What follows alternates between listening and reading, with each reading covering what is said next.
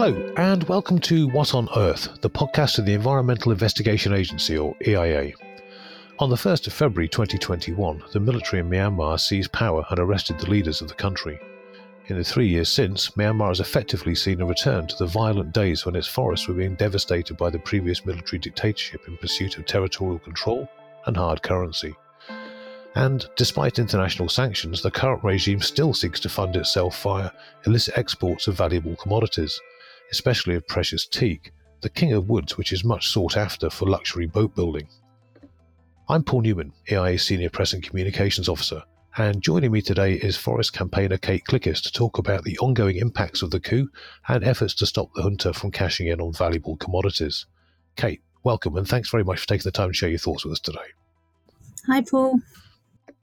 Well, I appreciate the situation in Myanmar is a really complex one, um, and, and, we don't want to get into the territory of reducing it too far. But are you able to give us a general idea of, what life is like for many people in the country and how it's changed during the past three years?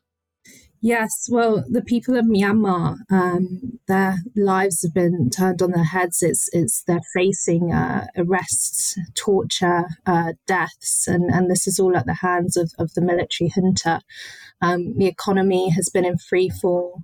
Um, there's been an increase of human trafficking and drug smuggling, um, as well as fighting um, by the ethnic armed forces. Uh, people are losing their lives at the hands of the junta on a daily basis, being forced to uh, flee their homes and, and leaving the places that um, they simply don't want to leave because of because of the actions of the military.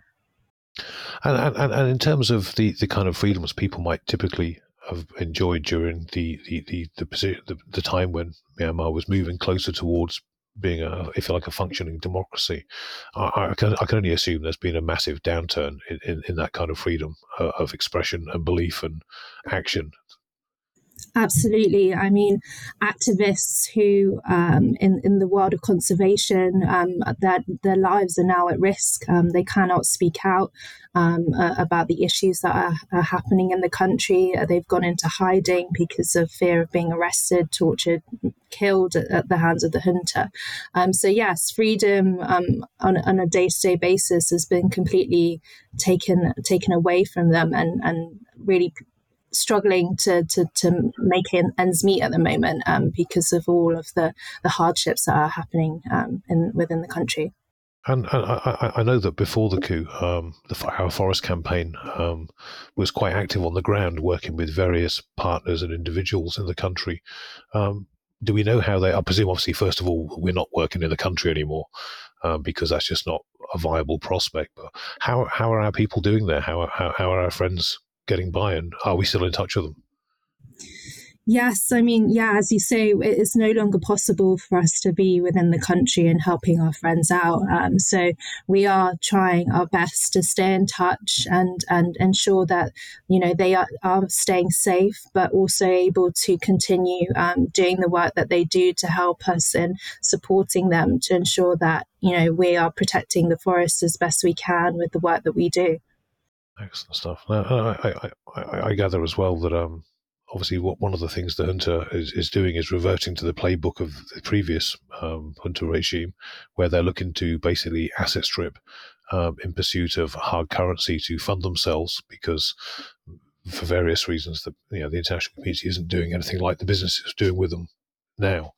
Um, what's been the broad impact um, of, of the coup and, and that policy on the country's natural resources?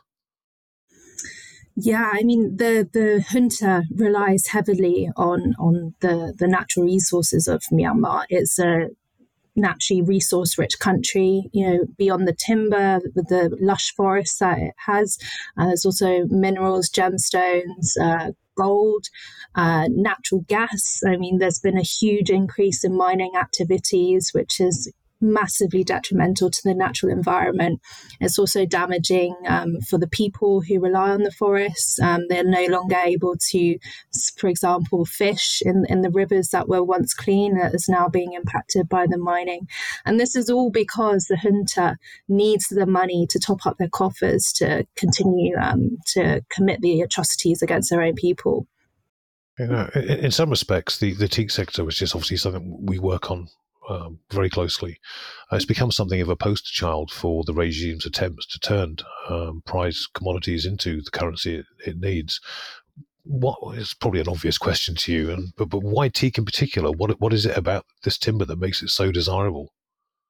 Well, as you mentioned in your introduction, it is described as the king of the woods, and there's a good reason for that. Um, it's a highly durable uh, timber.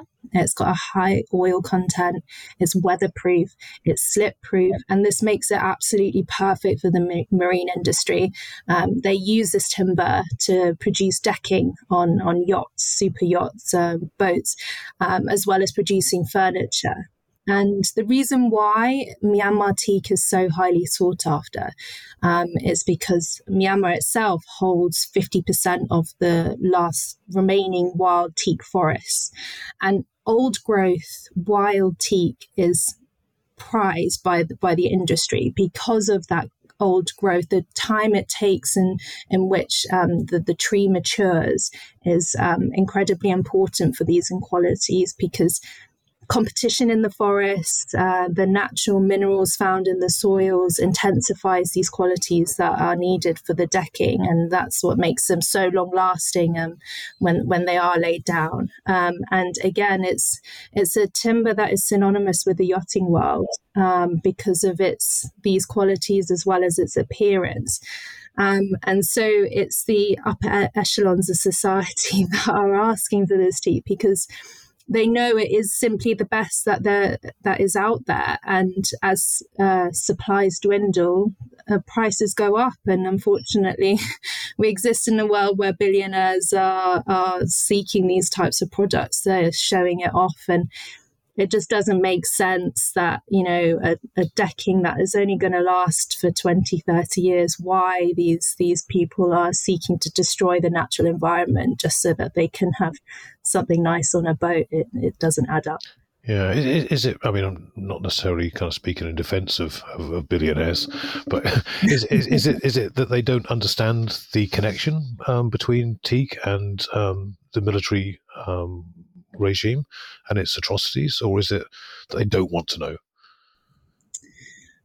I think I think in some respects, yes. I think I think it is just because it is a timber that is so ingrained in this industry, um, in the marine industry. I mean, this this timber has been used. It goes back to to when the British colonialized Myanmar and it really um, elevated its its uh, use. Um, and so, it's just something that everybody wants to have. But yes, on the other hand, when you're reading news articles and you're seeing that, you know, people are dying on a daily basis at the hands of a regime, which is where this timber is being sourced from, you can't help but think that more needs to be done to address the issue and, and by boycotting it and not importing it, not engaging in the trade is is just a, a simple way to to address this issue. Yeah, well, it's, it's not called blood teak for no reason, is it? Exactly. um, if, if we can take a moment actually and, and, just dig a little bit deeper into the relationship between uh, teak and the military, um, within, within Myanmar itself, just, just how and at what level are they connected? Um, so they're connected at every level. Um, there is no separation between the military and teak at the moment.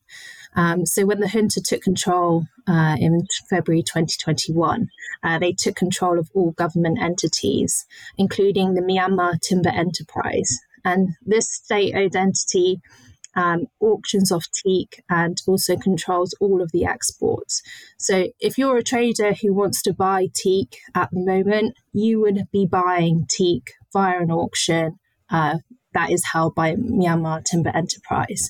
So all the funds that are being generated uh, from teak sales are directly going to the junta. It is propping up the regime as we speak. So any teak that comes out of Myanmar will have had to go through the hands of Myanmar Timber Enterprise. And so, you know, private en- entities that are operating with Myanmar at the moment, um, you know, they highly corrupt cronies who have um, paid their way into the position that they are in. But it's it's it's all connected. There there is no way that you can get your hands on this stuff without propping up the regime at the moment. And, and, and, what has been the impact on this trade on Myanmar's forests and on those people who either live in them or rely on them for their livelihood? Well, I mean, aside from the the teak trade, um, the, the, the business that is happening, uh, millions of dollars worth of trade at the moment. Um, aside from propping up the regime to continue what they're doing to their own people, um, the forests that, that it's it's so much more than the trees themselves. Um, these forests provide sanctuary, safety, shelter, food, water for the for forest dependent people, indigenous people, and also individuals who are, are fleeing and simply hiding from the regime at the moment. Even activists who have been working on, on prevalent issues are using the forests at the moment to hide from the regime.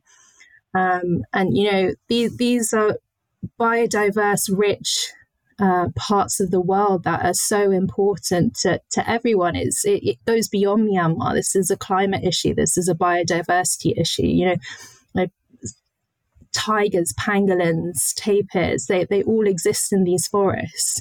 And so with with this trade that is ongoing, it, it's it really is threatening all of these aspects. And so, yes, um, tradition, knowledge, you know, important for cultures of these people. Is being lost and and and forests that have been cultivated by these people for, for centuries. Again it's all being threatened um, by the junta and the longer the timber traders and the crony, cronies participate in these in this trade, um, the more that you know people are going to be losing their livelihoods to this.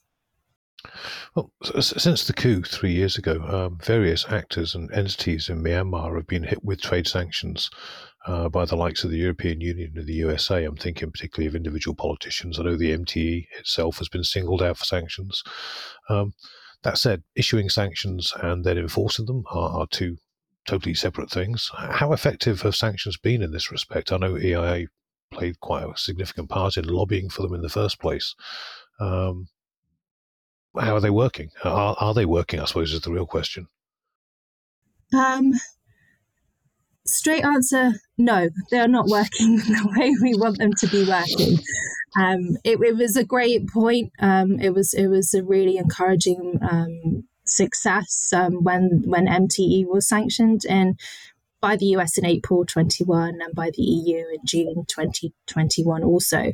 Um, but like you say, um, um, implementation and enforcement are two different things, and, and we have yet to see any enforcement actions um, un- under the banner of sanctions um, being taken by either the US or the EU. Um, it's something that we feel so strongly about. It's it's it's simple, you know. If MTE is sanctioned, no funds should be going to them directly or indirectly, nor should any goods be um, traded that were once in the possession of MTE. So that means there's essentially a, a, trade ban because all teak must go through this entity. And so for traders who are saying, you know, that they're buying it from stockpiles that were owned prior to the coup, to be still using that narrative in 2024 i mean how can there be anything left to be traded yeah, it, it beggars belief, doesn't it, that there would possibly be yeah. a stockpile big enough to keep us running what forever? Absolutely not. You know, it, it, it just it just simply does not add up. Um, and um, you know, we highlighted this in our Acts of Defiance reports. And so we did two, two volumes of that. And we named 12 companies in the US that were trading teak from Myanmar um, after the point at which sanctions were implemented to really highlight this issue that, you know, calling out on the traders um, to, to say that it just simply should not be happening and, and why are you still doing this when you know for a fact that you are breaching sanctions and, and engaging in this trade. And, and for anyone else who is thinking of doing it, just simply not to engage in it. Um, and we're also seeing an uptick in, in traders using new tactics, such as trading through other countries, um, neighboring countries, so that they can amend the origin of, of the timber on this uh, import certification as a way of bypassing um,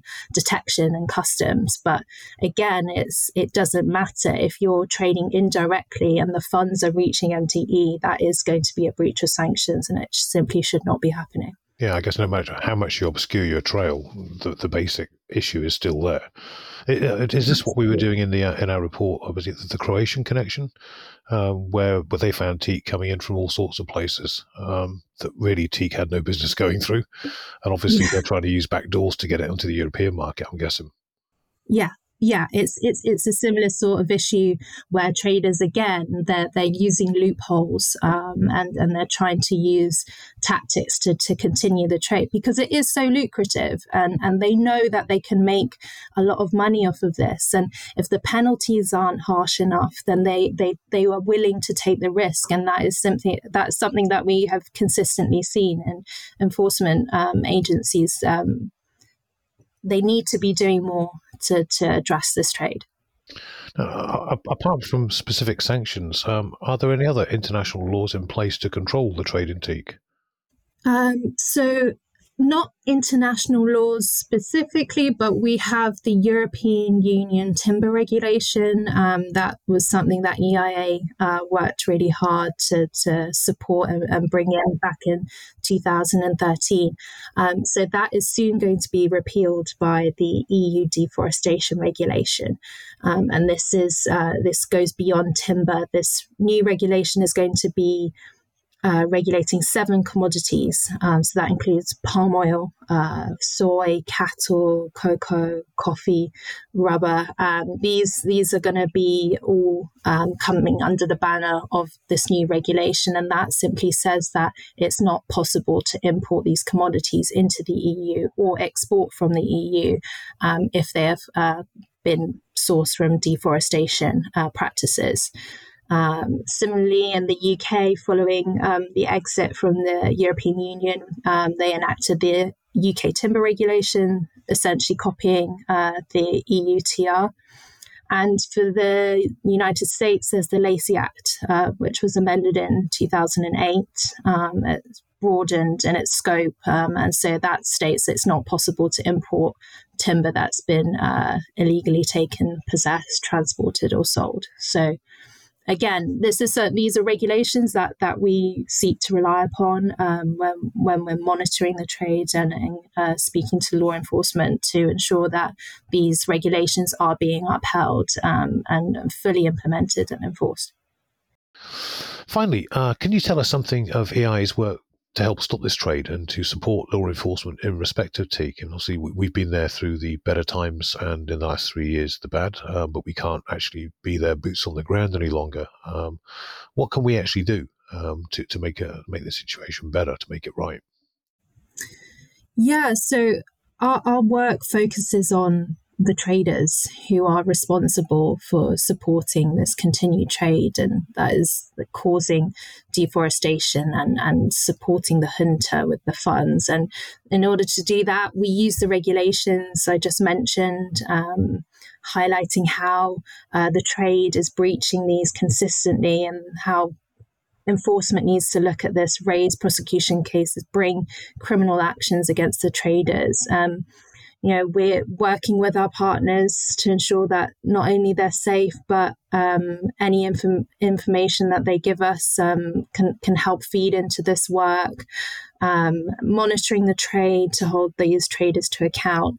And all of this is is aimed at um, you know really bringing this issue to, to the attention of the international community um, because again as as we discussed sanctions don't mean anything if they're not fully enforced. And, and the international community has a responsibility to ensure that Myanmar and, and its people are not forgotten. Um, and if, if we can do this uh, as well as protecting the forests, then you know this this is something that is incredibly important uh, for our, our work.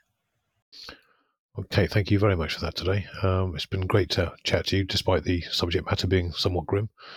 Um, and um, all our thoughts go out as well to our friends, partners um, on the ground in Myanmar who aren't in a position to be able to do things like podcasts.